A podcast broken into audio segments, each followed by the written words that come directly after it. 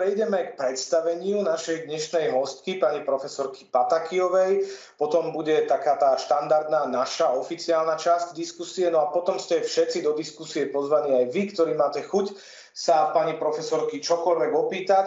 My sme sa dohodli a chcem vás poprosiť, aby tie otázky sme kládli prihlásením sa a živým položením otázok. Jednak technicky ten chat nie vždy úplne dobre fungoval a jednak to bude takto možno, že aj vhodnejšie. Takže poprosím vás, ktorí by ste mali akúkoľvek otázku, ste samozrejme vítaní položiť ju potom našivo. No a poďme si teda teraz predstaviť našu dnešnú hostku, ktorou je ešte raz verejná ochrankyňa práv Slovenskej republiky, pani profesorka Mária Tatakijová. Pani profesorka zastáva funkciu verejnej ochrankyne práv od marca roku 2017, v rámci ktorej chráni základné práva a slobody fyzických a právnických osôb v konaní pred orgánmi verejnej správy a ďalšími orgánmi verejnej moci, ak je ich konanie, rozhodovanie alebo nečinnosť v rozpore s právnym poriadkom. Okrem toho pôsobí od ukončenia svojho štúdia aj na právnickej fakulte Univerzity Komenského v Bratislave. V roku 2010 bola vymenovaná za vysokoškolskú profesorku v odbore obchodné a finančné právo. V rokoch 2012 až 2017 bola členkou rady riaditeľov European Public Law Organization v Aténach v Grécku a je členkou European Public Law Group, ktorá sa, ktoré sa zameriavajú aj na otázky spojené s problematikou ľudských práv v kontexte aktuálneho spoločenského diania v Európe i globálnom rozmere. V rokoch 2012 až 2017 bola riaditeľkou EMA programu na Univerzite Komenského v Bratislave, ktorý sa zameriava na ľudské práva a demokratizáciu a je realizovaný Európskym medziuniverzitným centrom v Benátkach v Taliansku. V roku 2020 jej bolo udelené ocenenie Francúzska a Nemecka za ochranu ľudských práv a právneho štátu. Pani profesorka, ak dovolíte, toľko teda k predstaveniu a poďme hneď na in media res, na naše otázky. Vy ste nielen verejnou ochrankyňou práv, ale ako som aj spomínal, aj akademičkou a profesorkou v odbore obchodné právo. V čom bolo pre vás obchodné právo príťažlivejšie, povedzme ako občianské alebo trestné právo? Je aj v budúcnosti obchodné právo perspektívne samostatným právnym odvetvím, alebo tento jeho status možno, že tak trošku utrpí prípadným vytvorením monistickej právnej úpravy v oblasti záväzkov v novom občianskom zákonníku. Pán dekan, ďakujem veľmi pekne za uvedenie, za predstavenie a za túto prvú otázku. Tak keď mám ísť teda od uh, jej uh, úvodných teda položiek alebo častí, uh, tak Katedra e, v tom čase hospodárskeho práva, ktorá potom e, aj cez hospodársky zákonník sa pretavovali tie ťažiskové myšlienky do obchodného zákonníka v 91. E, patrila medzi najživšie katedry v rámci Praninskej fakulty Univerzity Komenského v Bratislave v období, keď ja som, ja som študovala, bola tam veľmi aktívna Československá vedecko-technická spoločnosť, ktorá robila rôzne uh, stretnutia, uh, semináre, uh, aj konferencie a um, preto ja som bola vedeckou pomocnou silou, v tom čase bol aj takýto teda inštitút v akademickom živote na, na tejto, tejto katedre a prirodzene um, aj svojou dynamikou to, to hospodárske právo, tým, že sa venovalo spoločenským vzťahom e, v, v ekonomike, v hospodárstve, aj keď e, pod istým skleníkovým, ako keby zvoncom, pretože len vnútroštátnym, pretože to, čo poznáme teraz ako medzinárodné právo súkromné, respektíve obchodné, bolo na katedre medzinárodného práva, ale napriek tomu to boli veľmi živé vzťahy. Konec koncov bolo tam osobitné riešenie sporov cez arbitráž. Uh, takže to všetko boli tie prvky, že ja som sa dostala veľmi blízko k, eh, od organizačných, osobných aspektov až po teda tie odborné vecné.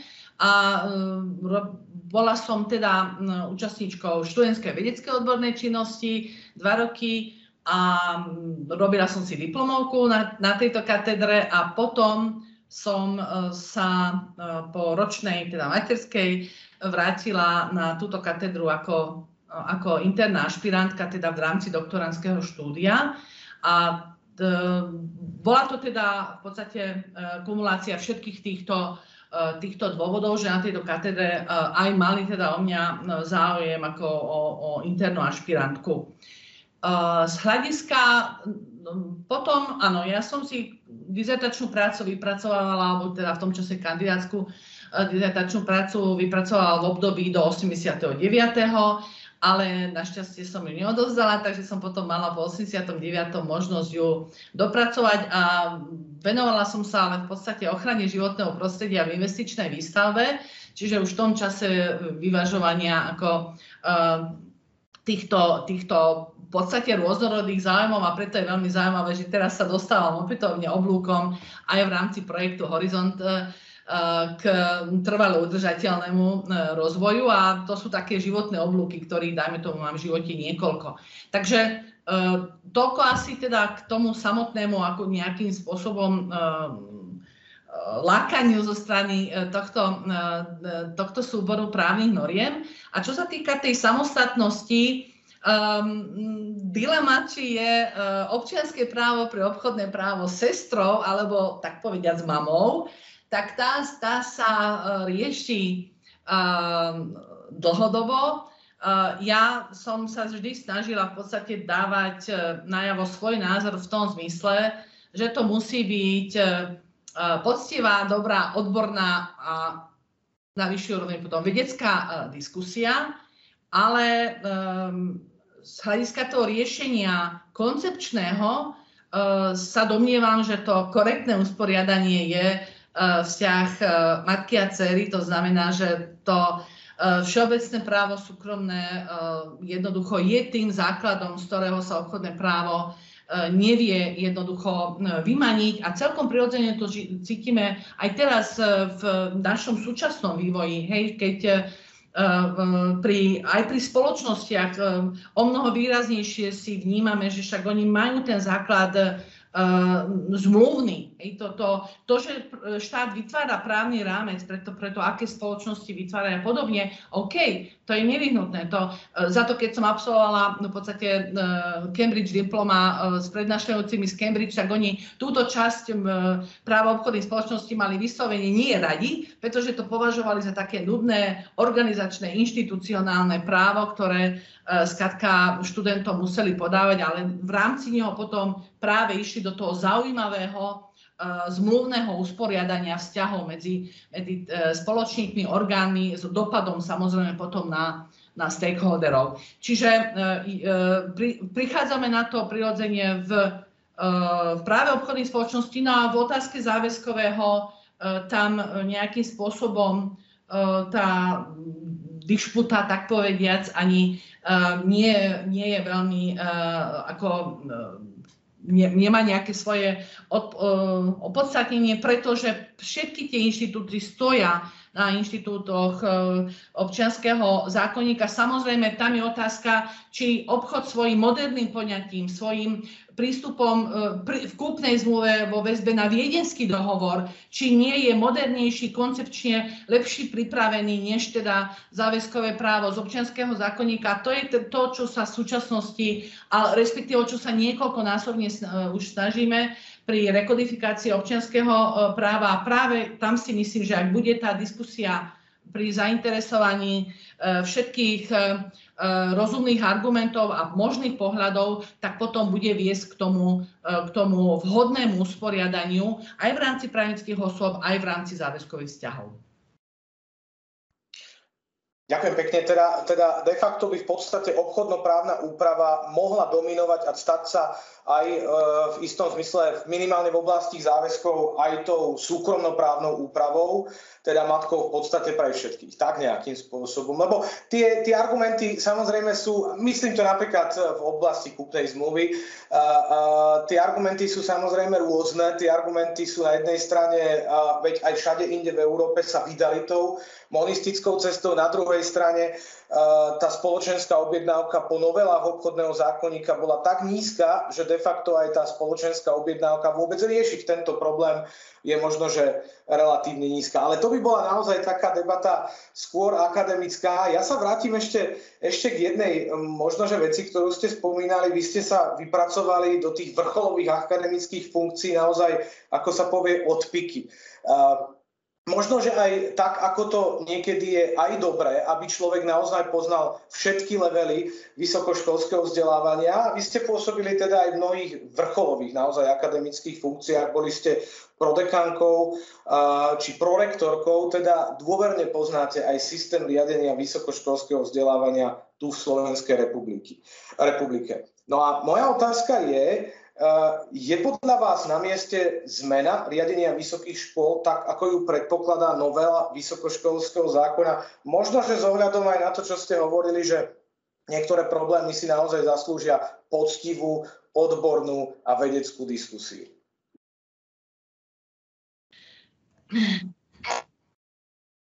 Autonómia vysokých škôl je, uh, pre, a samozpráva je pre mňa mm, úplným základom v uvažovaní o koncepte vysokoškolského e, štúdia a jeho zabezpečenia cez e, samostatné subjekty, ktoré, ktoré teda rozhodujú e, o svojich záležitostiach v maximálnej možnej miere, miere autonómie. A ja som o tom bytosne presvedčená kvôli tomu, že ako, ako študent, ktorý som končila v podstate v tesne v období pred 89., teda v 85., tak tesne, tak sú to 4 roky, ale uh, som cítila tu ten, ten strašne silný uragán, nechcem to nazvať závan, ale uragán tej akademickej slobody. Kým predtým uh, si uh, kolegyne, kolegovia E, dávali e, žiadosti o začatie habilitačného konania, ku ktorým museli získať e, x súhlasov rôznych teda subjektov alebo teda aj zložiek moci, hej, tak tu potom tým novým vysokoškolským zákonom v podstate v tom 90. bolo to založené na tom seba zhodnotení a e, vyhodnotení toho, že či e, sa splňajú podmienky. To, čo sa vyhodnotiť e, nedalo zo strany človeka samotného, lebo tam je nutne subjektívny, tak potom sa zverilo na tie, na tie orgány, ktoré, alebo teda prvky, ktoré sú do toho rozhodovacieho procesu implementované, to znamená komisia a v konečnom dôsledku vedecká rada. Takže uh, to je ten, ja, ja viem sama na sebe bytostne porovnať tie dva svety, uh, pred 89.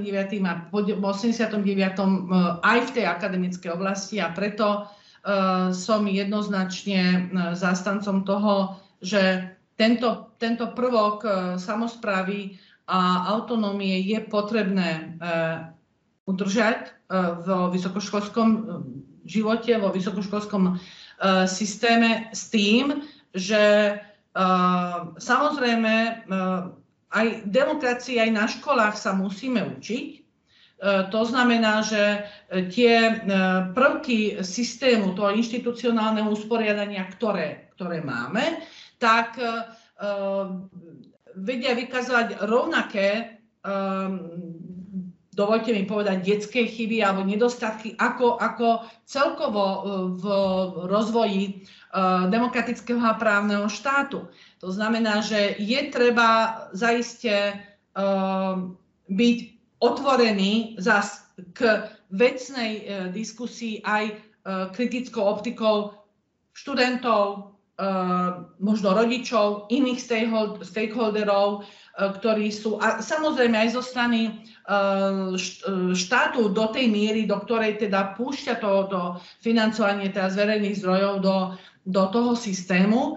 To, to znamená, že tá diskusia eh, tá musí byť určite otvorená a má svoj, má svoj eh, význam a priestor, ale ten, ten základný moment, na, na ktorom univerzity stavajú od teda svojho vzniku, Eh, tak eh, je, je potrebné určite uchovať aj eh, v súčasnosti a je potrebné vždy sa vážne pýtať ktoré defekty v systéme sú, ktoré nevieme dostatočne riešiť nástrojmi, ktoré máme k dispozícii a tým pádom ich treba v podstate doplňať, pretože si jednoducho myslím, že to patrí k prirodzenému vývoju, ale tie základné prvky tam rozhodne musia zostať zachované, pretože pre mňa na tom stojí a padá akademická sloboda, ktorá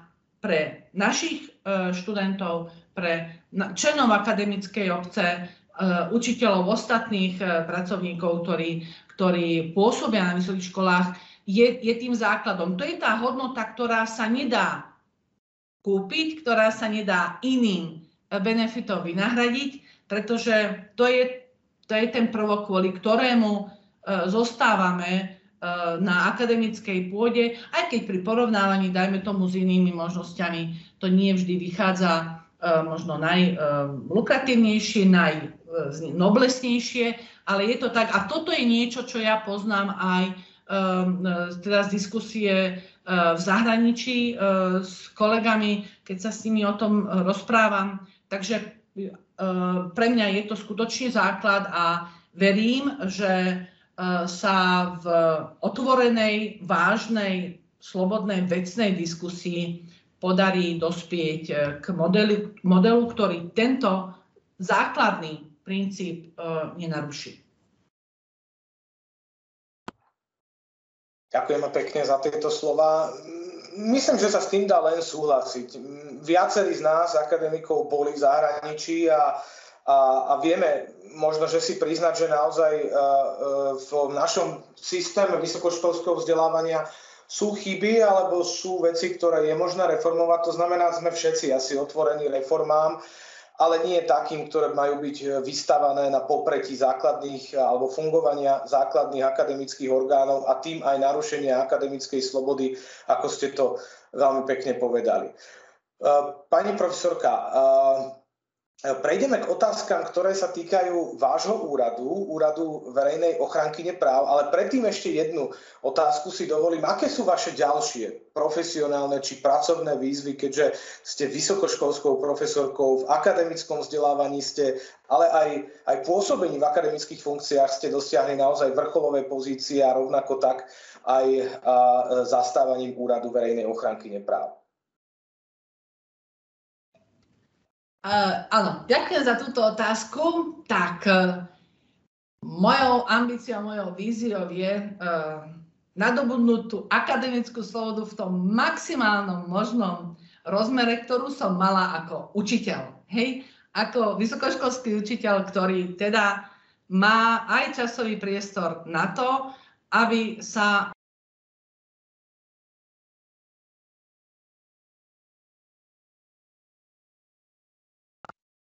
Počujete ma?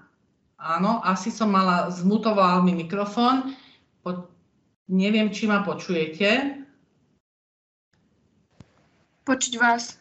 Áno, dobre, ďakujem veľmi pekne, lebo mne trošku zamrzol uh, ako keby pán dekan. To znamená, uh, opäť uh, sa prinavrátiť v maximálnej možnej miere k tej akademickej slobode ako vysokoškolský učiteľ a snažiť sa rozvíjať tie e, medzinárodné networky a projekty, ktoré, ktoré mám, ktorých som teda e, členkou. A, a tým pádom e, sa snažiť prostredníctvom takýchto výsledkov rozpracovania, skutočne dôsledného rozpracovania s dostatkom času a aj toho vnútorného pokoja, teda písať písať eh, eh, jednotlivé buď diela, alebo teda aj veľkého rozsahu typu učebnice, respektíve veľký komentár eh, versus teda príspevky, ktoré mám ambíciu uplatniť v medzinárodných databázach, ale robiť to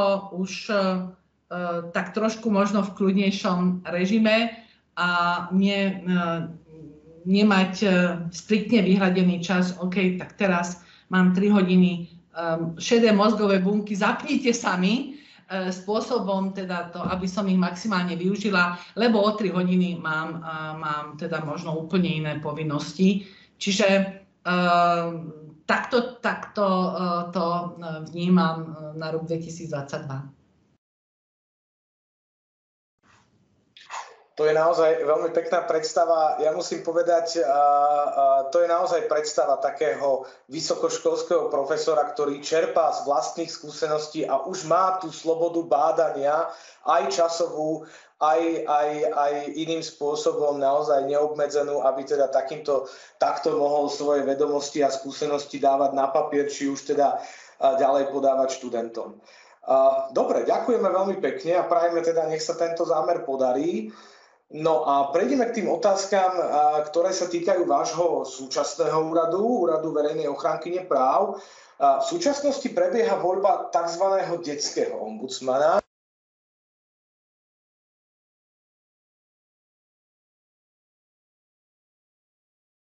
Pán dekan, ja vás nepočujem. E, máte asi, e, áno, niekedy sa vypne ten mikrofón, hej? A teraz neviem presne, že kde ma už bolo počuť alebo kde nie, ale dobre, zopakujem len tú otázku. V súčasnosti prebieha voľba tzv. detského ombudsmana. K niektorým témam sa vyjadrujete rovnako vy, rovnako je príslušná aj teda detská ombudsmenka. Je to napríklad otázka dodržiavania nariadeného styku alebo kontaktu s rodičom podľa, počas koronakrízy. Dokonca môže dôjsť aj k situácii, že na rovnaký problém môžu mať vaše úrady rozdielný názor. A tá otázka je, je to kompetenčný konflikt, alebo tu existuje nejaký v úvodzovkách povolený prienik tém?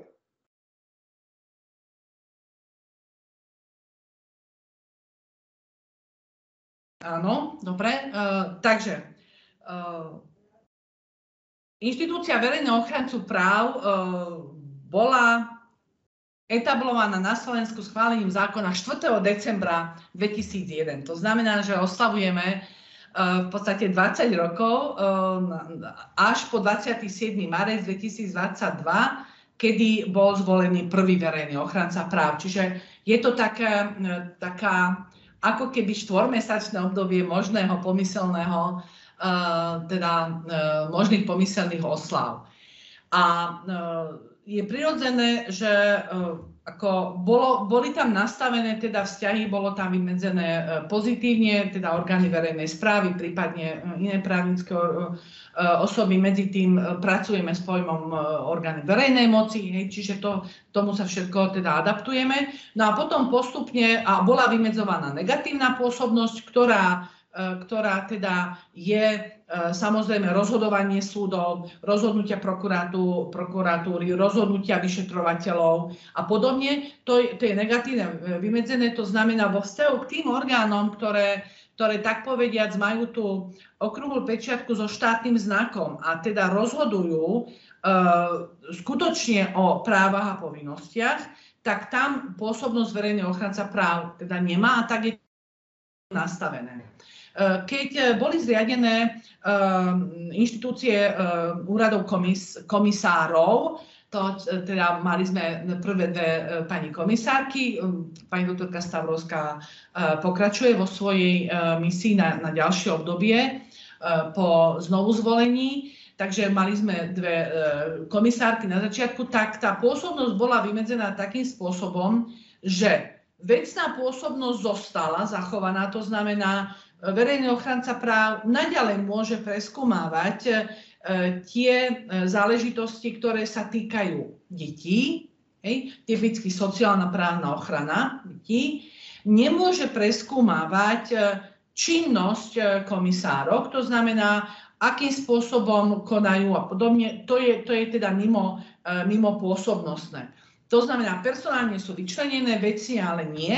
A tým pádom, áno, keď domyslíme do dôsledkov, tak môžu tu vznikať e, rozdielne právne názory, ktoré práve vo vzťahom k tým decízným orgánom, ktoré majú tú okruhu pečiatku, e, by vznikať nemali. Hej. Tam zákon urobil e, voči tomu e, zábranu, ale vo vzťahu k týmto inštitúciám soft law, teda tiež ombudsmanského typu, tak tam ten vecný prienik je a môže sa dospieť aj k odlišným právnym názorom, ktoré, áno, niekedy sú aj teda medializované, dajme tomu, tak ako to bolo pri, pri tej striedavej starostlivosti, ale ich význam tkvie najmä v tej argumentačnej pozícii. To znamená, ako sú vyargumentované tie, tie závery a teda môžu slúžiť ako na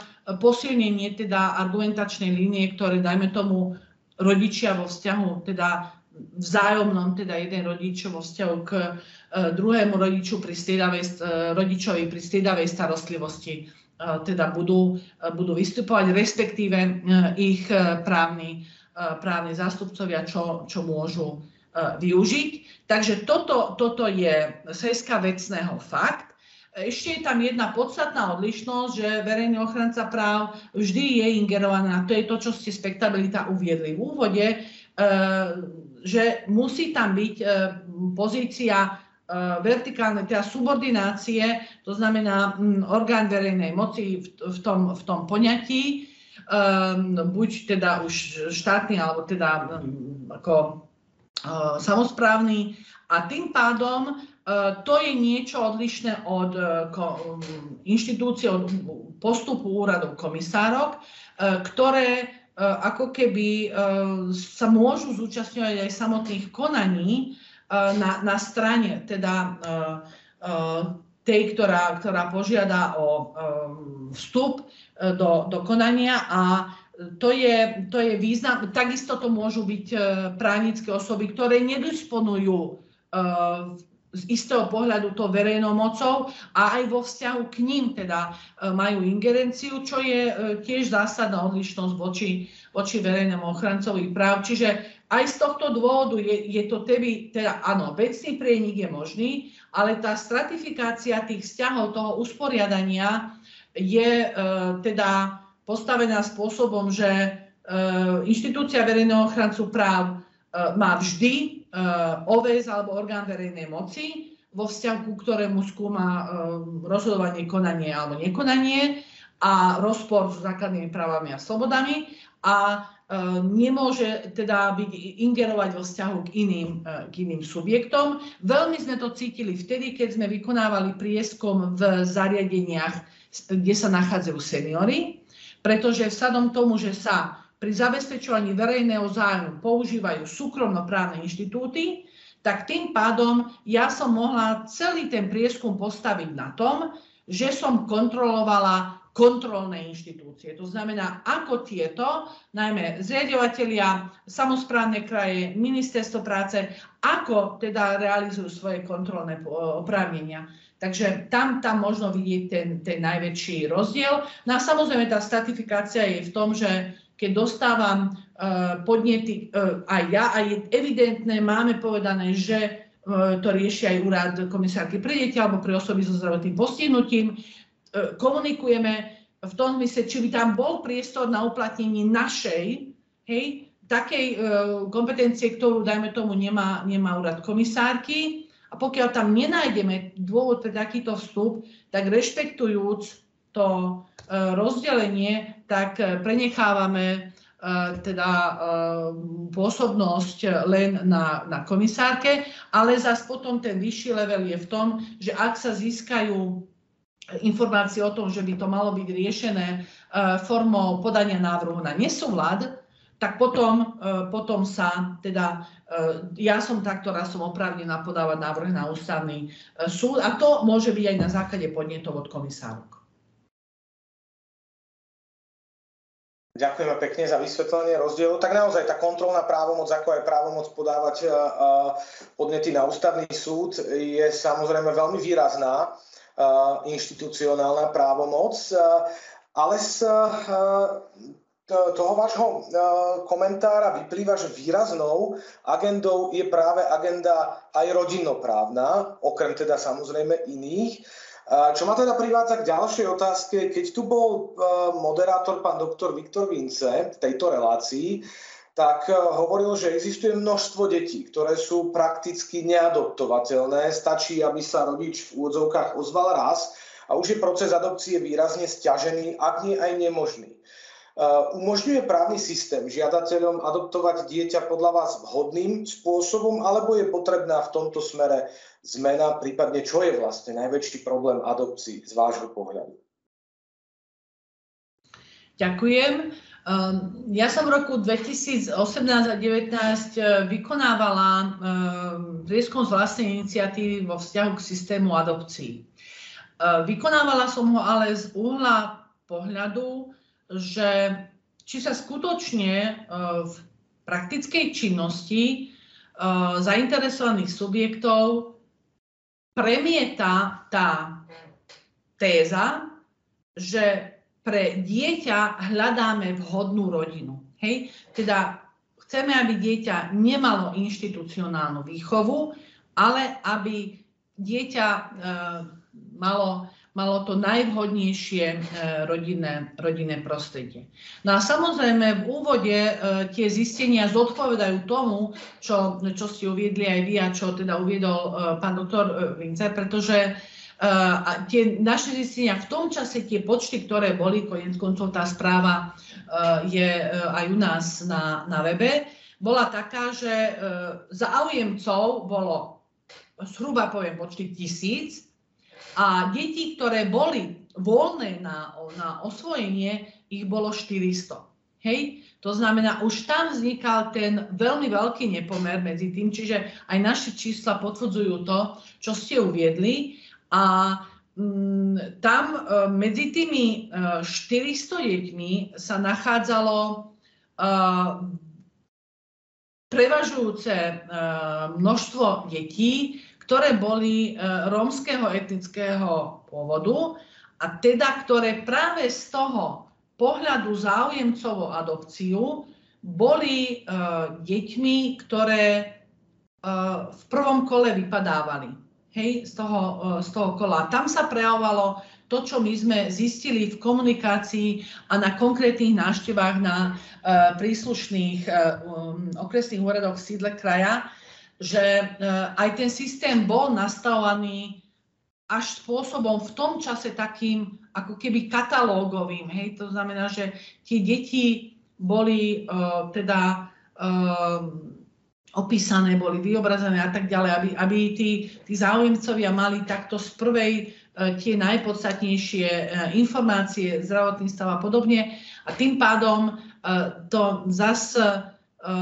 nebolo nejakým spôsobom vyvažované tým, že aj, aj keď, dajme tomu, je dieťa voľné na adopciu, ale má rómsky pôvod, že či by, či by tam nemalo byť teda vyvažované aj to, že jedná sa o ľudskú bytosť, dieťa, ktorému sa práve hľadá tá, tá vhodná rodina. Čiže toto bolo také podstatné zistenie. My sme tam urobili um, odporúčania, um, predovšetkým, aby sa nerozhodovalo len úzkým okruhom osôb, to znamená tí, tí ktorí robia zoznam detí, ktoré sú možné adoptovať a zoznam záujemcov, pretože potom je to e, strašne zúžené na v podstate minimálny počet osôb. A už aj v Českej republike teda majú systém, že rozhoduje o tom v podstate e, komisionálne e, komisia. A tým pádom sa viac dajú rešpektovať všetky tie prvky, ktoré by mali byť E,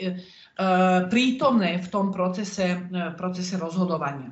No a čo ste povedali v podstate vy, tak áno, tá právna úprava je založená spôsobom, že e, to, to prejavenie toho rodičovského záujmu po, postačuje byť veľmi ako, ako keby sporadické a už e, tam vznikajú e, vážne prekážky tomu, aby e, adopcia bola uskutočniteľná. Ale zase túto musím dať do tej kontrapozície s tým, že sa ten najlepší záujem dieťaťa vo vzťahu teda k biologickým rodičom sa vyhodnocuje tak, že ak je možné zachovávať ten, ten vzťah, tak aby sa zachovával. Hej? Čiže z tohto uhla, pohľa, uhla pohľadu ten, e, to východisko tej právnej úpravy je ako keby e, zodpovedajúce tejto základnej myšlienke. A takisto sme sa stretávali s tým, že súrodenci, hej, teda aby tá vhodná rodina sa hľadala prípadne spôsobom,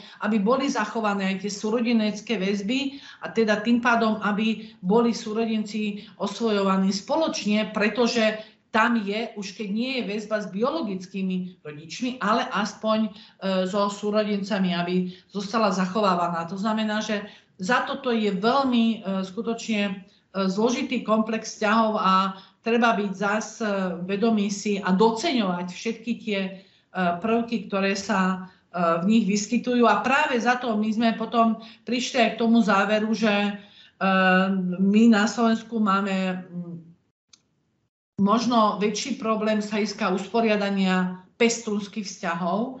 To znamená rozvoja tejto formy neinštitucionálnej výchovy detí, a teda umožnenia vyrastania v rodine. E, samozrejme, tam sú veľmi citlivé vzťahy s biologickou rodinou, prípadný vstup do toho, ale práve ak som sa rozprávala s e, odborníkmi, ktorí e, sú zameraní na túto oblasť, tak upozorňujú, že práve tam by mala byť poskytovaná veľmi silná pomoc spätná väzba, vyhodnocovania tých možných konfliktov, ktoré sa niekde začínajú rodiť, keď biologická rodina teda vstupuje do, to, do tých vzťahov v rámci pestúnskej rodiny a tam im e, poskytnúť pomoc tak, aby vedeli účinne nájsť riešenie na to. Takže to je celý taký komplex e, vzťahov, ktorý, ktorý sa nedá nejakým spôsobom rozťať jednoznačne a práve preto to e, preskúmávanie e, individuálne je určite na mieste. Ďakujem pekne, ale je samozrejme veľmi dôležité o tom hovoriť a určite aj veľmi cenné, že aj vy z pozície verejnej ochrankyne práva vášho úradu si robíte takéto prieskumy a takýmto spôsobom sa určite vhodne zapájate do diskusie. Máte pocit, pani profesorka, že, a prípadne aj skúsenosť, že váš úrad je v istých prípadoch ultima teda poslednou možnosťou e, nedokonalých, respektíve chýbajúcich rozhodnutí súdov v oblasti, najmä v oblasti starostlivosti o deti či súdne upraveného styku s nimi?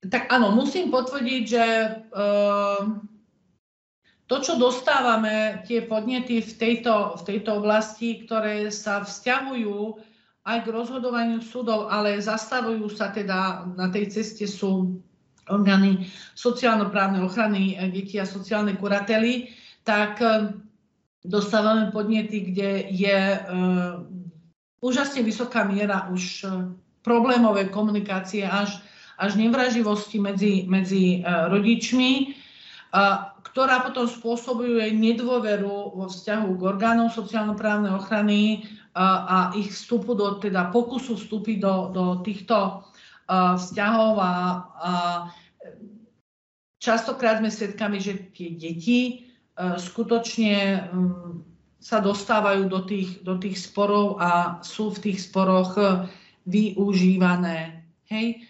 Tam ja, ja sa domnievam, že by bolo potrebné teda uh, zvažovať inštitút aj uh, tzv. teda detského advokáta v týchto uh, sporoch teda rodičovských a poručínskych, pretože tam ten kolízny opatrovník, ktorý, ktorý teda má prihliadať na najlepší záujem dieťaťa, a teda nemá byť ani na jednej, ani na druhej strane. Snáď už v praxi sme e, v situácii, že to nie je e, teda ten istý človek alebo teda pracovník, pracovníčka úradu, ktorý zároveň e, pôsobí v tej rodine aj v iných pozíciách. Takže tu bolo by potrebné teda prihliadať na skutočne záujmy toho, toho dieťaťa aj takýmto spôsobom. Je rozhodne e, pozitívne, že aj v, e, v podmienkach Slovenskej advokátskej komory sa e, prirodzene vytvorila skupina advokátov, ktorí, ktorí teda sú si vedomí tej um, hodnoty najlepšieho záujmu dieťaťa v týchto konaniach a uh, snažia sa využívať tie dostupné inštitúty v rámci týchto konaní tak, aby proti tomu najlepšiemu zájmu dieťaťa nešli, pretože inak samozrejme tým, že majú svojich e, klientov, sú teda viazaní aj teda tým svojim mandátom, tak sa vedia dostať do toho rozporu, ale tam by ten záujem dieťaťa mal tieto tak povediac prebíjať, ako, ako tieto, tieto uh, záujmy. To je diskusia, ktorá E, ktorá teda je rozvinutá aj z mojej strany, zo Slovenskou advokátskou komorou a verím, že v nej teda budeme úspešne pokračovať. A práve, e, práve preto e, sa snažím teda a ja častokrát v tých podnetoch to riešenie nie je také, že úrad nejakým spôsobom porušil tieto práva jedného z rodičov, že nadrža tomu druhému rodiču, ale snažím sa E, snažím sa skutočne rodičov priviesť k tomu, aby zvážili, že je ich e, zodpovednosťou, aby hľadali vhodné usporiadané a vhodné riešenie, e, pretože čiže tam je to ako keby také výchovné vo vzťahu k rodičom. A tam potom to viem prepojiť s tým kochemským systémom, ktorý naposledy som teda zažila na okresnom súde v Prešove, ktorý rozvíja veľmi, veľmi úspešne pilotný projekt a ja som pochopila prečo. Pretože tie e, dve pracovničky, ktoré sú zainteresované do tohto kochemu v podmienkach okresného súdu Prešov sú vyslovene osoby, ktoré sú pripravené odborne aj ľudsky na to zvládať tú situáciu a preto tie výsledky, ktoré tam majú, tie konania 70%, že sú schopní zvolávať prvé stretnutia rodičov a uskutočňovať tie rozhovory, tak sú skutočne výnimočné a dávajú také svetielko nádeje, že sa podarí riešiť tie veci, ktoré sú riešiteľné, pretože samozrejme minimálne jedna tretina veci je taká, ktorá má v sebe nejakú už patológiu a, a, a tam teda to, súdne rozhodovanie bude musieť e, nastať, ale to, to e, mimosúdny postup, ktorý potom je e, potvrdený súdom, keď je možný v dvoch tretinách, tak sa o to skutočne pokúšajme. A to ultima ratio, tak viete, ja som, musím priznať, že nebola som žiaľ úspešná v projekte vizualizovania problému, ktoré vo vzťahu k deťom máme, ale to ako k deťom, ako obetiam trestných činov. Keď som e, organizovala 6, e, alebo teda prebrala som záštitu nad šiestimi okrúhlymi stolmi práve k obetiam detského násilia. E, tam bol iniciátorom a organizátorom teda občianske združenie Náruč, hej, čiže aj manželia Lajtanovci.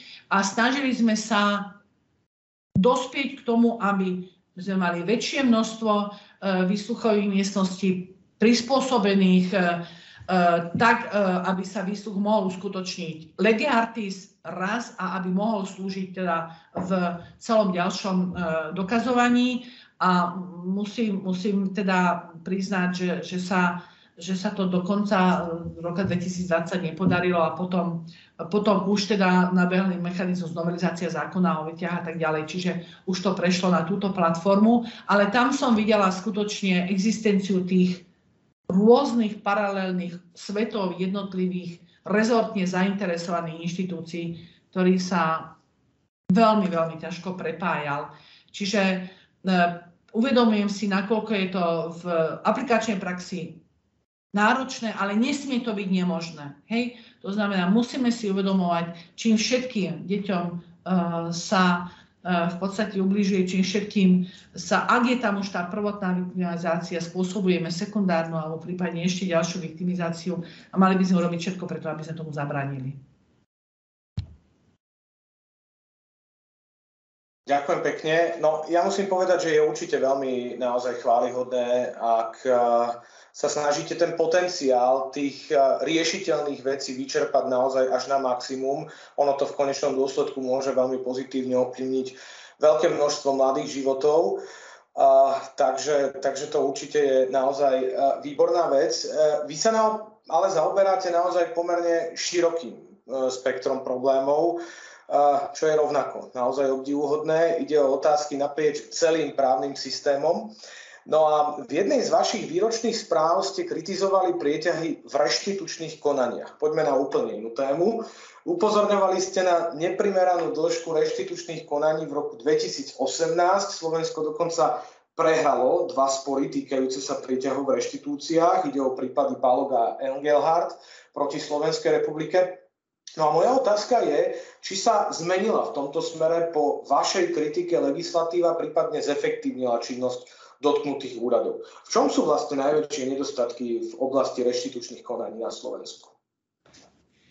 Ďakujem veľmi pekne. Hm, áno, um, mimoriadná správa o reštitúciách pripravili sme ju v kancelárii v roku, to bol prvý rok 2011 a prvý rok môjho pôsobenia. Z toho dôvodu, lebo keď som sumarizovala problémy, ktoré sú v kancelárii a ich stav riešenia, teda mm, ako, ako ďalej rozvíjať veci a nastavovať systémové veci e, v kancelárii, e, tak som zistila, že tu v tejto oblasti máme veľmi veľké množstvo podnetov a potrebovala som jednoducho upozorniť Národnú radu na ten, na, na ten problém, Eh, že ak sa nezmení prístup k riešeniu, tak bude trvať v niektorých prípadoch až 40 rokov a k terajším tempom jednotlivé okresné úrady budú, budú riešiť tieto veci. No, takže správa bola pripravená, bola predložená vo februári 2018 do Národnej rady a ja som ju prezentovala v týždni keď e, bola e, teda daná na známosť alebo teda prístupná informácia o e, smrti Martiny a Jana.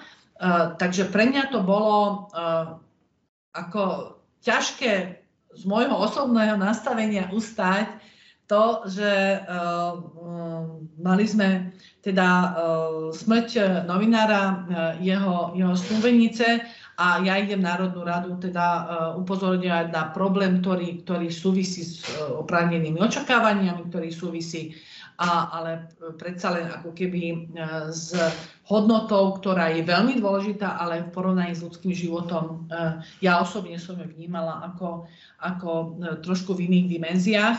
No ale snad som to na úvod, snad sa mi to podarilo nejak predostrieť v Národnej rade a teda apelovala som na to predovšetkým že je potrebné zabrániť tej úžasnej fluktuácii, ktorá na úradoch je. To znamená, že táto agenda je zložitá. Potrebujeme, aby sa jej venovali odborne zdatní a už aj pracovníci so skúsenosťami a potrebujeme ich e, počty rozširovať. E, to znamená, že zastaviť fluktuáciu, nabrať e, zamestnancov, respektíve prerozdeľovať a to bola aj výsledok potom komunikácie aj s ministerstvami podospodárstva vnútra, že teda e, akým spôsobom prípadne prerozdeľovať tie kapacity tak, aby sa, e, aby sa darilo toto, toto dosiahnuť. E, Podarilo sa to na niektorých úradoch, to znamená, že ja sama som bola aj na stretnutí aj na ministerstve vnútra, aj s generálnymi riaditeľmi odborov. Robili sa tam presuny. V tom čase sa nám nepodarilo do, dosiahnuť teda posun práve v Košiciach a Košice boli tým okresným úradom, kde to hrozilo až na tých 40, 40 rokov.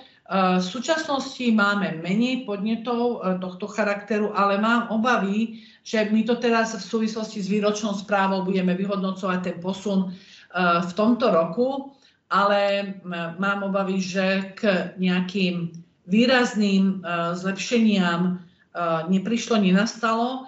A to je určite nie dobrá správa, pretože my potrebujeme e, riešiť e, veci, ktoré, ktoré nám život prináša aktuálne teraz aj s výzvami plán obnovy a, a podobne. A tieto, tieto veci potrebujeme mať vysporiadané tak, aby nám nepredstavovali záťaž, ktorá nás v podstate stále zdržiava aj, aj kapacitne a z hľadiska vecného zamerania. Čiže Je to, je to otázka skutočne nie dobre zvládnutého procesu, pretože k tým prieťahom, keď dochádza, tak jednoducho nie je možné to tolerovať a to, že ak to bolo, teda ak to trvá už 25 rokov a ešte je tam výhľad na 40 rokov, tak je to niečo, čo je už a priori e, prima facie nepripustné a mala by byť na to maximálnej možnej miere e, sústredená e, pozornosť. Takže uvidím, ako nám vyjde sumár za tento rok a akým spôsobom teda sa opätovne stretnem s príslušnými ministrami, respektíve zodpovedajúcimi uh, pracovníkmi na tých úrovniach, ktoré teda uh, majú možnosť uh, zasahovať do konkrétnych zmien. Tak budeme veriť, že to dobre dopadne tým skôr, že už tu máme tie judikované rozhodnutia Európskeho súdu pre ľudské práva, ktoré teda sú v konečnom dôsledku, alebo teda ich vyčíslenia sú aj škodou na, na, na triku Slovenskej republiky, čo nie je teda zanedbateľné. Pani profesorka, poďme sa porozprávať ešte, keďže nám ten čas tak neúproste letí a ja by som naozaj sa rozprával veľmi dlho, ale mám tu ešte jednu tému a to sú tie protikovidové opatrenia v súvislosti s ľudskými právami. Na začiatku jednej z uplynulých vln boli karanténizované rómske osady na rozdiel od iných častí obyvateľstva. To bola o tom aj taká relatívne široká diskusia. Dnes platí povinnosť karantény pre osoby, ktoré sú v styku s pozitívnym, prípadne pricestovali zo zahraničia a zároveň zatiaľ nepodstúpili vakcinačnú schému. Prípadne v budúcnosti im táto schéma bude považovaná za nekompletnú a neplatnú, ak budú vykazovať absenciu tej tretej e, booster dávky po niekoľkých mesiacoch. Práve teraz je tu tá diskusia v Európe, že či to bude 12 mesiacov, 9 mesiacov, prípadne 6 mesiacov. Je takáto paralela či porovnanie vôbec na mieste? Takejto, takéhoto delenia, ako bolo predtým pri rómskych osadách. Je potrebné obmedzenie ľudských práv s ohľadom na verejné zdravie ľuďom podľa vás dôraznejšie zdôvodňovať či vysvetľovať? Prípadne je tu aj na mieste zmena ústavy alebo prehodnotenie ich ukotvenia v režime legislatívneho maxima. Stretávate sa vo výkone vášho úradu s podnetmi tohto druhu? Pán dekan, aký máme časový priestor? Na budúci týždeň piatok už budú Vianoce. Uh, neviem, či to stihneme. Uh, ja sa pokúsim byť racionálna. Uh, problém karanténizácie rómskych uh, osád, celých rómskych osád, sme my osobitne citlivo vnímali uh, v ofise uh, z toho dôvodu, že bol spojený s veľmi silnými indíciami a náznakmi a prítomnosťou represie. Hej, to znamená, jednak sa e, v absolútnej väčšine karanténizovaných osád nedodržali samotné pravidlá, e, ktoré e, Úrad verejného zdravotníctva v pláne boja proti rozširovaniu covidu v marginalizovaných rómskych komunitách pri, e, sám prijal teda. To znamená, tam bol ten threshold 10% a skutočne úplnom minime prípadov tam bolo dosiahnuté, teda e, takéto, takéto nakazenie, ale osady sa uzatvárali e, a, a unblock na základe teda regionálnych úradov verejného zdravotníctva rozhodnutiami, ktoré v tom čase až do apríla sme ich podstatu teda sajska právneho všetci skôr teda inklinovali k tomu um, charakteru hybridných aktov, ale, ale uh, ich, ich vyhodnocovanie uh, v podstate uh, nebolo teda, uh, tak jasné, dajme tomu, ako je to už teraz aj po rozhodnutiach ústavného súdu. Takže uh, ten, toto som považovala za úplne zásadný uh, teda problém v tomto, že sme nedodržali uh, samotný prístup, ktorý sme si povedali, že budeme dodržiavať, sa E, počtu, teda sa iska toho podielu nakazených, že tam bola pri, pri, veľmi silný prvok e, represie, až teda prítomnosť aj, aj vojenských zložiek. E, a potom zároveň, že sme z toho spôsobu vykonávania karantény bolo zrejme, že chránime okolie pred problematickou komunitou marginalizovanou, ale tejto komunite vnútri uzatvoreného priestoru neponúkame, neponúkame žiadnu alternatívu na to, aby sa v tej komunite zabraňovalo a dochádzalo k oddelovaniu teda zdravých, suspektných, uh, na, uh, už chorých podobne. Čiže nevytvárali sme tú zonáciu, uh, ktorá je potrebná a v týchto uh, situáciách celkom prirodzene by mala prebiehať. Konec koncov upozorňovali na to viaceré organizácie, predovšetkým príspevková organizácia Ministerstva zdravotníctva, Zdravé regióny, Lekári bez hraníc, Skladka všetky tí, tí, ktorí boli prítomní v teréne a hovorili o tom, že toto takýmto spôsobom e, robiť nemáme, lebo ak uzatvoríme, tak potom potrebujeme teda nielen e, zabezpečiť e, základné potraviny, ale práve aj tú zdravotnú starostlivosť. Takže z tohto dôvodu vaša otázka, tak, či je vhodná tá paralela, mne nepripadá ako vhodná, e, pretože pretože sme skrátka nedodržiavali ten postup, to know-how, ktoré máme hej, ktoré a bolo, e, bolo už aj v tom čase aspoň v zárodkoch známe, potom neskôr bolo cez druhú vlnu dopracované a na nešťastie aj cez druhú vlnu sme v tom pokračovali a zostali sme ako jediní v Európe. To, ja to považujem v istom zmysle za hamu pre Slovensko,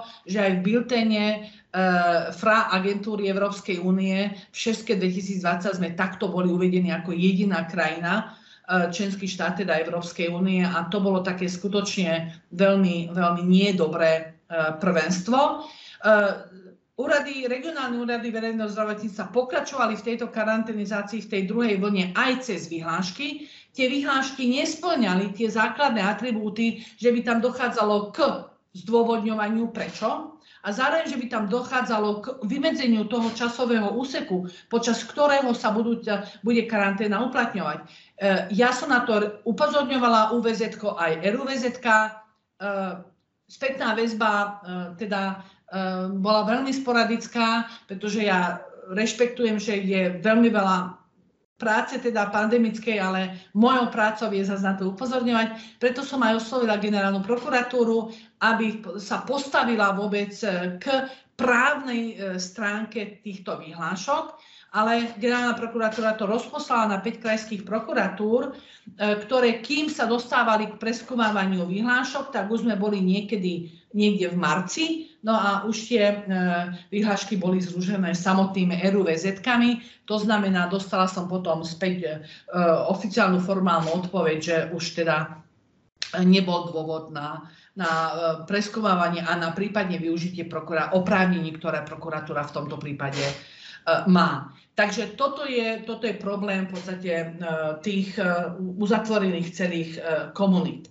Z hľadiska toho, čo ste uviedli vy, tak je e, potrebné e, predovšetkým, a ono sa to objavovalo od prvej vlny, že pravidlá, ktoré sa prijímajú na boj s pandémiou, na s, tým, s tak novým fenoménom, ktorý sme v podstate nezažili v moderných dejinách, tak je potrebné od začiatku naplniť to, aby mali isté základné atribúty. To znamená, aby boli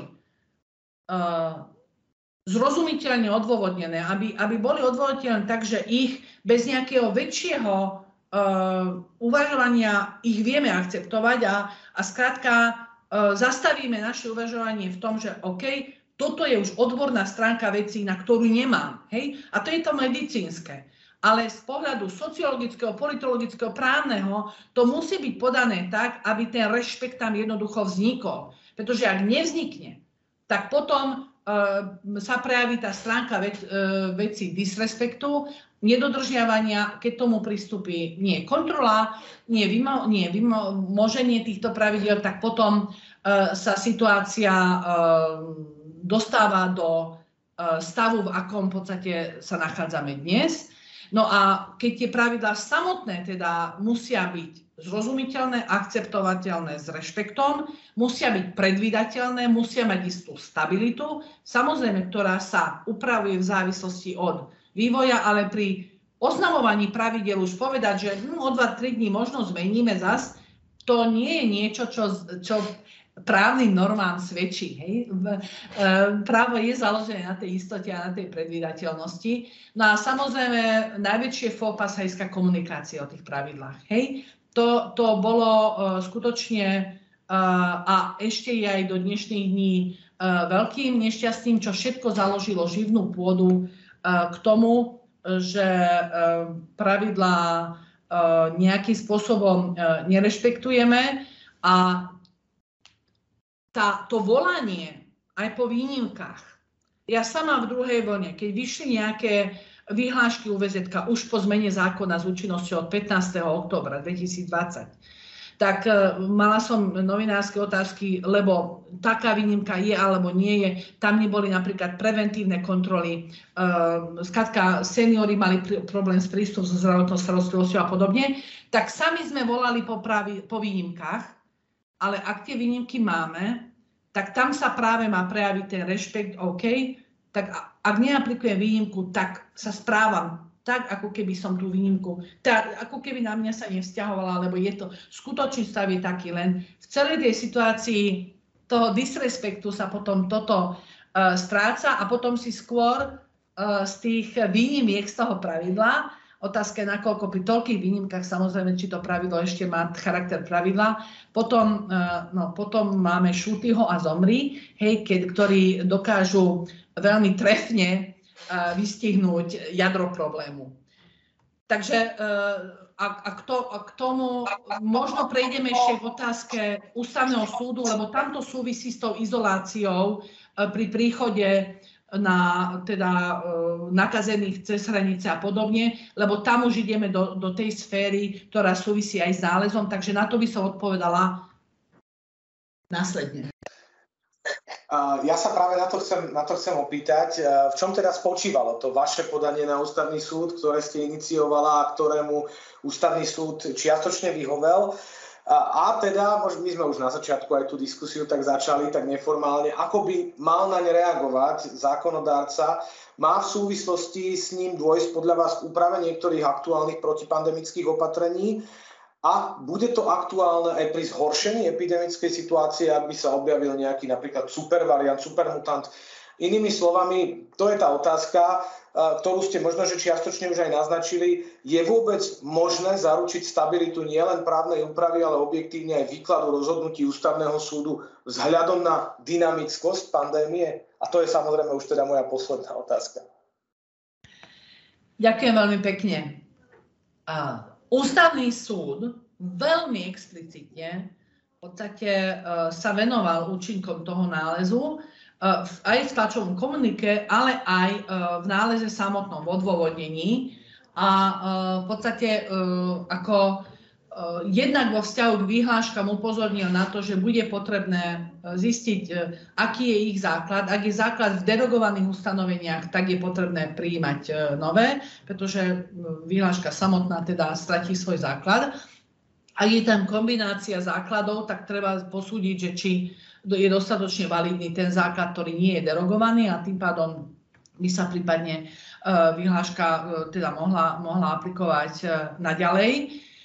Veľmi výrazne upozornil na to, že zákonodárca pri úprave, právnej úpravy ustanovení zákona o ochrane verejného zdravia nesmie ísť tou cestou, ako vyšiel doteraz, keď nedodržiaval výhradu zákona pri stanovaní medzi základných práv a slobod, lebo to, bolo, to je v podstate taký ten základný odkaz e, z tohto nálezu ústavného súdu a takto bol aj komunikovaný hneď na, na briefingu e, minulý týždeň v stredu podvečer a dal zákonodárcovi dve možnosti. Buď sa popasuje a dostatočne spresní ustanovenia, ktoré doteraz boli povedané, že teda ďalšie nevyhnutné e, oprávnenia, dokonca aj mimo toho, mimo krízového stavu pre, pre UVZK a RUVZK, alebo pôjde tou, tou cestou, že vráti späť do hry inštitút nútenej izolácie, nútenej, nútených karanténnych opatrení, ale potom keďže tieto sú, a, a to je, to z tohto pohľadu ja vnímam ako taký ten najväčší úspech ako právny z pohľadu mojej inštitúcie vo vzťahu k nálezu ústavnému súdu, že e, mimo domácej karantény ostatné inštitúty, ktoré sa uplatňovali, boli inštitútmi, ktorých bola zainkorporovaná obmedzenie e, osobnej slobody a potom tam musíme poskytovať záruky. To je to, na čo sme e, skutočne e, upozorňovali e, od Rady vládu, Výbor pre národnej rady, ale e, nepokročili sme v tej otázke a ja som zostala dosť nervózna, keď som v januári počúvala, E, po zasadnutí vlády, že by sa prípadne inštitút štátnej karantény mal obnovovať. Hej? To zaznievalo v januári, keď išla opäť hore e, v podstate krivka v rámci druhej vlny a my sme v tom čase už boli jednoznačne e, presvedčení, že to je v rozpore s našou ústavou, ale aj s článkom 5 dohovoru, a tým pádom sme sa snažili opäť oslovať tie subjekty, ktoré e, majú možnosť podávať e, návrhy na ústavnú súd v krátkom, tom 15-dňovom, e, ako 15-dňové lehote, čiže 5 plus 10, lebo VOP tam nie je. No a preto považujem taký, za jeden veľmi podstatných úspechov to, že ústavný súd áno vyslovil, že tieto nútené, nútené Eh, inštitúty súvisia s obmedzením osobnej slobody a preto je tam potrebné poskytnúť garancie materiálne, ale aj procesné, to znamená rozhodovanie súdu, ktorý je skutočne nestranný, musí mať stanovenú lehotu a musí mať určenú právomoc jednoducho prepustiť človeka, ktorý podliehal takémuto opatreniu, e, teda prepustiť na slobodu, to znamená obnoviť mu právo na, na osobnú slobodu. Takže e, ústavný súd e, jasne načrtol tie, tie kontúry, ktorými zákonodárca sa má uberať a tým pádom v podstate tá, tá neúspech tej časti, ktorá bola Eh, nákladov, ktoré sa hradia v súvislosti so znášaním opatrení, teda tuto boli e, tie poplatky za tú štátnu karanténu, tak tam ústavný súd e, sa nestotožnil s návrhom a s argumentáciou zásahu do článku 20, 35 a podobne, ale e, tým, že e, v podstate tú nútenú formu na teraz odstránil, z nášho právneho poriadku, tak e, tieto, e, táto, táto časť zostala obsoletná a uvidíme, v akej podobe e, prípadne bude zákon doplnený a ako sa teda bude, bude realizovať. Čiže realizovať jeho zmena. Takže, ale zároveň, keď si prečítate nález ústavného súdu, keď si prečítate argumentáciu aj Národnej rady, vlády, zastúpené ministerstvom spravodlivosti a Úradu verejného zdravotníctva, ktorý vydal teda tiež stanovisko, aj keď nebol priamo požiadaný ústavným súdom, tak tam, a tam je možno, tam sa črtá odpoveď na vašu otázku, pán dekan, ústavný súd odmietol bezbrehú argumentáciu ochranou verejného zdravia.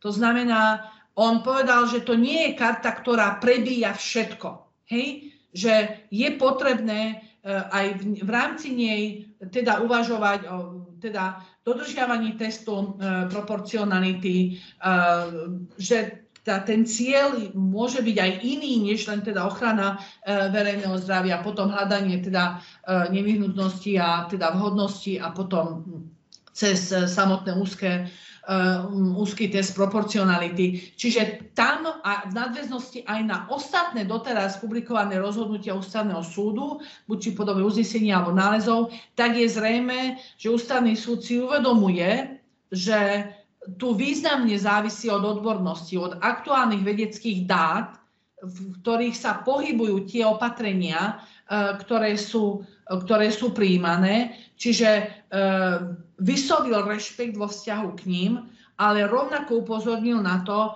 že sú tu hodnoty, ktoré sú reprezentované základnými právami a slobodami, ktoré treba poctivo vyvažovať vo vzťahu k ním. A jedine týmto spôsobom e, je možné e, pri zachovávaní teda e, všetkých atribútov demokratického právneho štátu treba bojovať s problémom, významným problémom, ktorý, ktorou je pandémia. Takže pre mňa osobne sa tam črtá tá cesta, ktorou, ktorou vieme kráčať a to, čo bolo takisto zdôraznené v náleze, sme v roku 2021 na konci. Hej, čiže pomaly budeme dva roky, reálne dva roky od marca 2022 uh, už konfrontovaní s tou skúsenosťou, ktorú máme. A to, čo mohlo byť uh, akceptovateľné. Marec, apríl, máj, jún, teda v, prvej, v prvom núdzovom uh, stave roku 2020, nie je akceptovateľné už v roku 2022, pretože aj nové mutácie, ktoré vychádzajú, uh, pokiaľ majú dáta, pokiaľ eh, v podstate ich vieme vyhodnocovať, tak zakladajú potom dôvod na odlišné zaobchádzanie a tu sa dostaneme k tým um, očkovaným, teda vakcinovaným a teda k odlišnému zaobchádzaniu. Ďakujem. Ja ďakujem pekne. Uh, áno, vrátim sa ešte k tej predchádzajúcej odpovedi. No mohli by sme diskutovať do Vianoc, lebo naozaj množstvo otázok je s tým spojené, ale veľmi pekne ďakujem naozaj za, za e, veľmi zaujímavú, odbornú a bohatú diskusiu, pani profesorka. No a teraz do nej pozývam aj vás ostatných, ktorí máte chuť sa čokoľvek pani verejnej ochrankyne práv opýtať, nech sa páči tu je priestor, môžete tak urobiť e, ideálne najmä tým, že sa prihlásite do diskusie a položíte pani ombudsmenke otázku. Takže nech sa páči.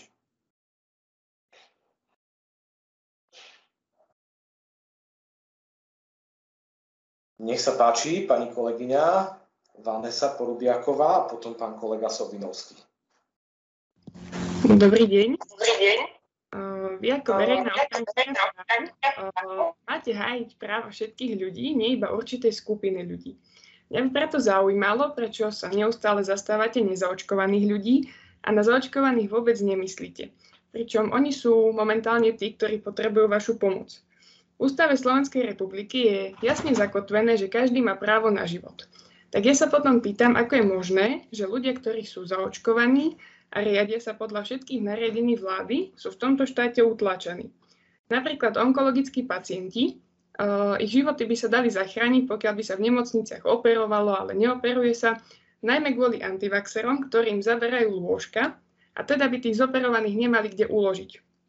Príde mi veľmi nelogické a nespravodlivé, že tí, ktorí sa riadia pravidlami, umierajú doma v bolestiach a tí, ktorí konajú veľakrát protištátne a protiústavne, majú zabezpečenú perfektnú zdravotnú starostlivosť a ešte aj správne stránky majú podporu. Ďakujem za odpoveď. Ďakujem veľmi pekne. Pán Deka, môžem priamo odpovedať? Lebo neviem, neviem aký bude. Jasne, nech sa, jasne, nech sa páči, nech sa páči. Ďakujem veľmi pekne. Tak, predovšetkým mňa mrzí, ak sa moje aktivity a konec koncov aj tá diskusia, ktorú sme s pánom dekanom mali, ak sa interpretuje tak, že sa zastávam nezaočkovaných.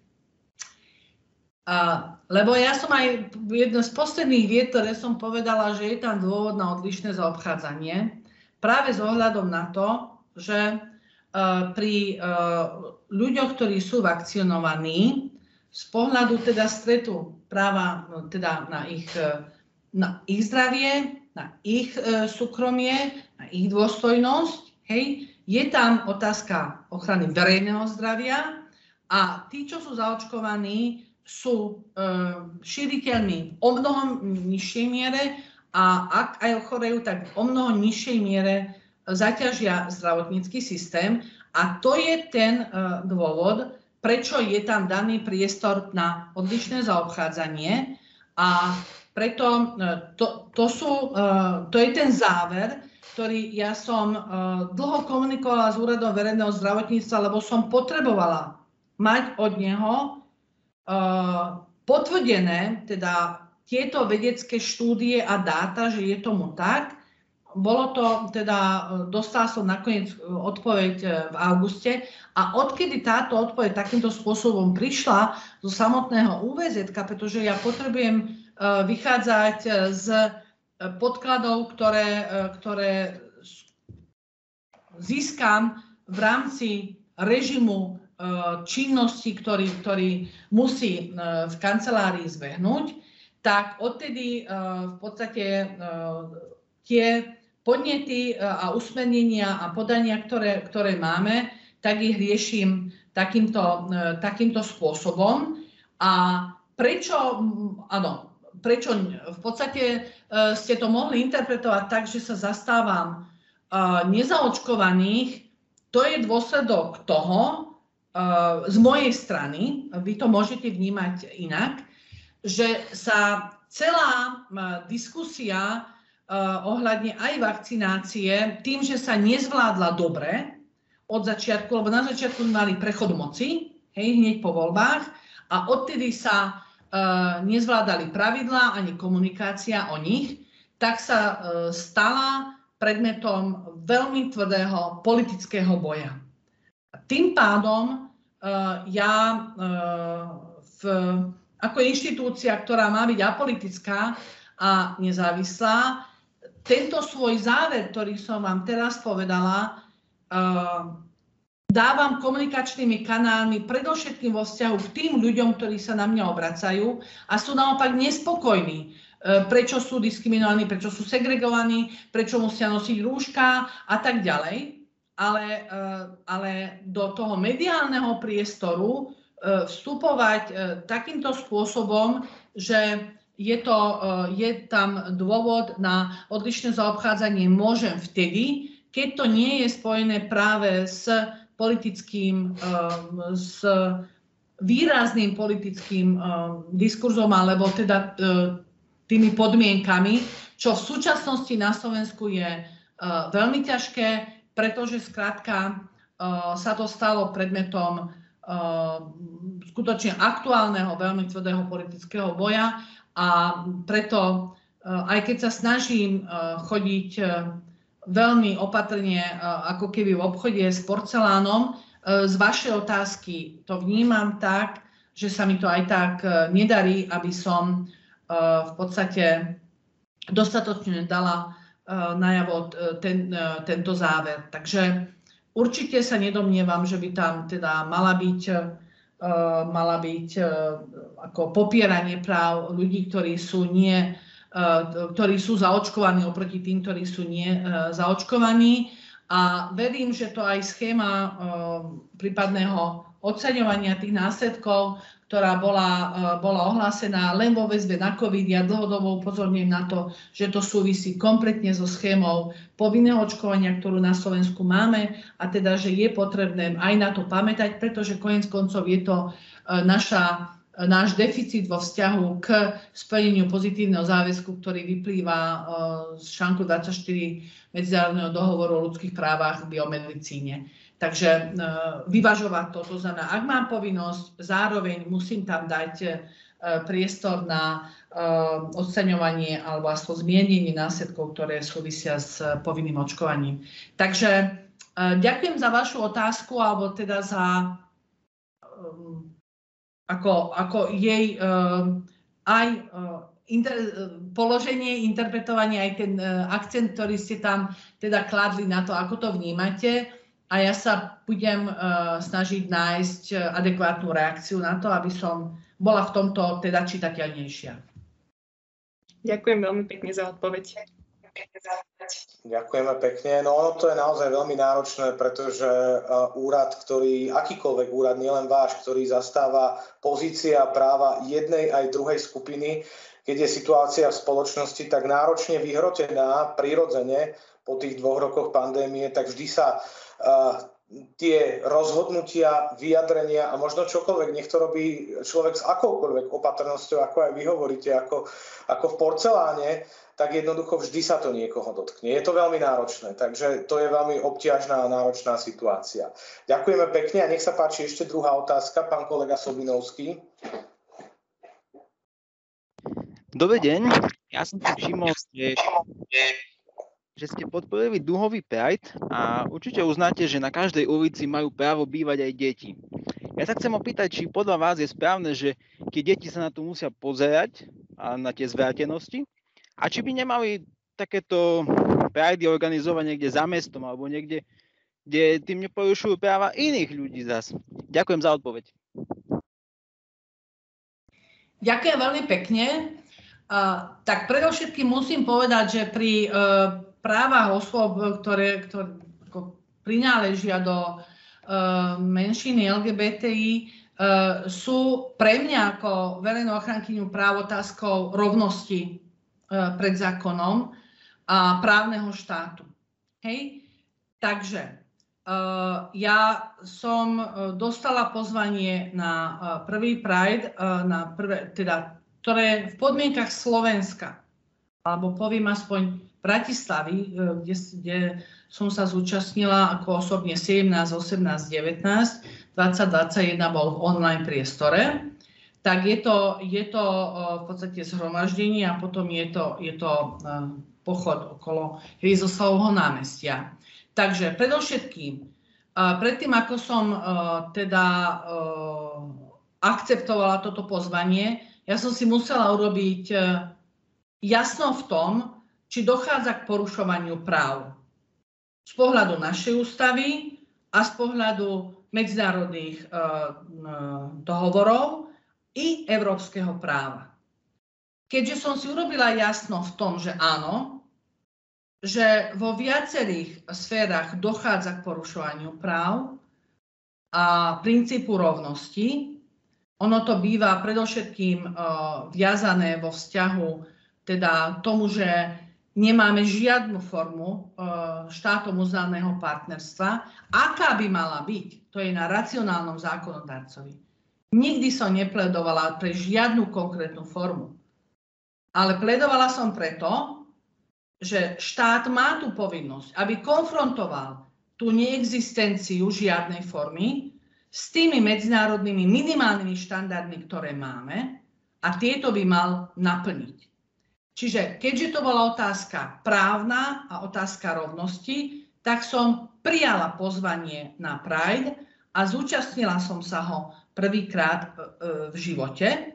A musím vám povedať, že ja som nezaregistrovala na Pride žiadnu nehoráznosť, vy ste to nazvali zvrhlosť, e, ktorá, ktorá by nejakým spôsobom sa mala a mohla hoci koho dotknúť, alebo byť urážlivá, alebo ohrozovať mravnú výchovu, alebo neviem, neviem ešte, k čomu by mohlo dochádzať. To znamená, uh, áno, v súvislosti s Prideom som zaregistrovala, že bývajú na Margo týchto zhromaždení, lebo sa deje aj v Košiciach, ja som sa v Košiciach nezúčastňovala, ale že súčasne bývajú komunikované uh, videá na rôznych kanáloch, ktoré dávajú zábery ako keby z Bratislavského Prideu, ale pritom sú to zábery z iných, uh, z iných Prideov, uh, ktoré, ktoré sú buď, ja neviem, v Nemecku. Ja som z hodou okolností v roku 2018 bola v Madride, ktorý, ktorý v tom čase mal celosvetový ako keby Pride a bolo to tam celé teda náležitým spôsobom ako keby Ehm, vyfarbené do, do farieb dúhy, ale takisto som nezaregistrovala nič, čo by urážalo ľudskú, e, ľudskú dôstojnosť. A teda viem len povedať, že ak na niektorých prajdoch sa uh, prejavujú, alebo sú prejavy aj takéhoto charakteru, tak potom je to zaiste aj otázka toho tzv. spoločenského kivadla, kedy sa tie uh, prajdy uh, a ako pochody dostávajú do pozície uh, ako keby uh, ironizujúcej uh, usporiadanú spoločnosť, ktorá vyžaduje istý jediný možný model, model správania sa a nevšíma si Eh, teda eh, ľudí, ktorých sme ešte prednedávnom ožarovali, ešte prednedávnom sme eh, nútenie vykonávali kastráciu a podobne. Čiže tamto pre mňa súvisí s tým spoločenským kivadlom, ale ja za seba musím povedať, že na tých zhromaždeniach, na ktorých som teda vystúpila, lebo som to považovala za nevyhnutné v pozícii verejnej ochranky práv dať ľuďom, ktorí pociťujú a neodôvodnenie nerovnaké zaobchádzanie, dať im na, najavo, že z hejska právneho to vnímam ako problém, vnímam to problém ako Slovenska ako demokratického a právneho štátu a aj keď to samozrejme vyvoláva aj teda, dajme tomu aj osobný diskomfort, respektíve porušenie, dajme tomu, niektorých medzinárodných princípov vzťahu aj k tejto inštitúcii ako takej zo strany vládnej moci. Napriek tomu je povinnosťou verejného ochrancu práv na toto upozorniť a som rada, že som žiadne z takých momentov, ktoré vy ste uviedli vo svojej otázke, nikdy zatiaľ na Prajde nezaregistrovala. Takže to je to, čo viem k tejto veci uviesť. Ďakujem. Ďakujeme pekne za naozaj vyčerpávajúcu a fundovanú odpoveď na túto ťažkú otázku. Ja momentálne nevidím už žiadnych prihlásených, takže pani profesorka, veľmi pekne vám ďakujem za váš čas. Veľmi pekne vám chcem poďakovať za vašu ochotu, energiu, nielen zúčastniť sa tejto diskusie, ale vôbec pôsobiť v tak náročnej funkcii, ktorá, ako vidíte, je náročná z pohľadu toho, aby človek zodpovedal všetky otázky, ktoré, myslím, nielen v tejto diskusii, ale v bežnom živote alebo v živote úradu, ktorý zastávate, s ktorými sa stretáva a ktoré nie sú jednoduché, pretože veľmi často sa práve snúbia v tých dvoch znepriateľených alebo v úvodzovkách stranách, ktoré stoja na opačnej strane rieky. Niekedy to jednoducho život prináša, takže veľmi pekne ďakujeme, ďakujeme za váš čas. Ďakujeme za vašu ochotu, no a verím, že sa stretneme v krátkom čase, možno, že po pandémii aj osobne v tej naozaj prírodzenejšej kontaktnej forme diskusie. Ďakujem pekne. Pán dekan, ja ďakujem veľmi pekne za oslovenie, za túto možnosť, za veľmi príjemný rozhovor, za u mne aj istým spôsobom vedený a teda, že ste dovolili predstaviť dosť podstatný výsek aj činnosti tejto inštitúcie. A zároveň ďakujeme za, ďakujem aj za otázky, ktoré zazneli, lebo pre mňa vždy predstavujú výzvu. Hej, dávajú mi chrobáka do hlavy, ako ešte lepšie alebo skrátka lepšie e, sa snažiť približovať dôvody, prečo, prečo konám a robiť to spôsobom, ktorý bude čitateľný, a bude zrozumiteľný a potom aj akceptovaný. Lebo e, ako jedine vo vzájomnom dialogu vieme nachádzať, e, keď už nie riešenia, tak aspoň e, tu ten, ten stav mysle, že sa nad našimi argumentami, ktoré zaznejú v diskusii, a našťastie môžu zaznievať aj online diskusii, Eh, že sa nad nimi budeme zamýšľať a budeme sa, hľadať eh, teda poctivo argumenty na podporu vlastného postoja, ktoré práve pod vplyvom tej otázky partnera v diskusii možno už nebudeme buď nachádzať tak ľahko, alebo už ich nebudeme vedieť tak ľahko vyhodnocovať. A to je podľa mňa pravý účel skutočne diskusie a akademická pôda je, na to, je preto stvorená, aby takúto diskusiu uh, umožňovala a ja si za to vážim pozvanie uh, z Prajenskej fakulty Univerzity Matia Bela na takúto diskusiu v akademickom rozmere, pretože je to pre mňa ako pre starého učiteľa niečo, čo je teda ako voda v prírode, teda je to nevyhnutné a ďakujem za tie odpovede. Ja nad nimi rozhodne, teda za otázky, ja za, nad odpovediami mojimi rozhodne budem rozmýšľať a snažiť sa teda ešte posúvať ďalej ten odkaz, ktorý som mala v nich tak, aby bol čitateľný v spoločnosti. Ďakujem. Želám ešte krásny, krásny týždeň adventu a potom samozrejme pokoj a slnko v duši a v srdci, aby ste si oddychli so svojimi blízkymi a drahými. Všetko dobré. My veľmi pekne ďakujeme za tieto milé slova. Nie len teda ombudsmenke, ale aj akademičke pani profesorke, doktorke Márii Patakijovej filozofie doktorke. Je to naozaj tak, ako ste hovorili. Ak výsledkom komunikácie nebude zhoda, ale aspoň ten vzájomný rešpekt, tak sme nejaký cieľ dosiahli.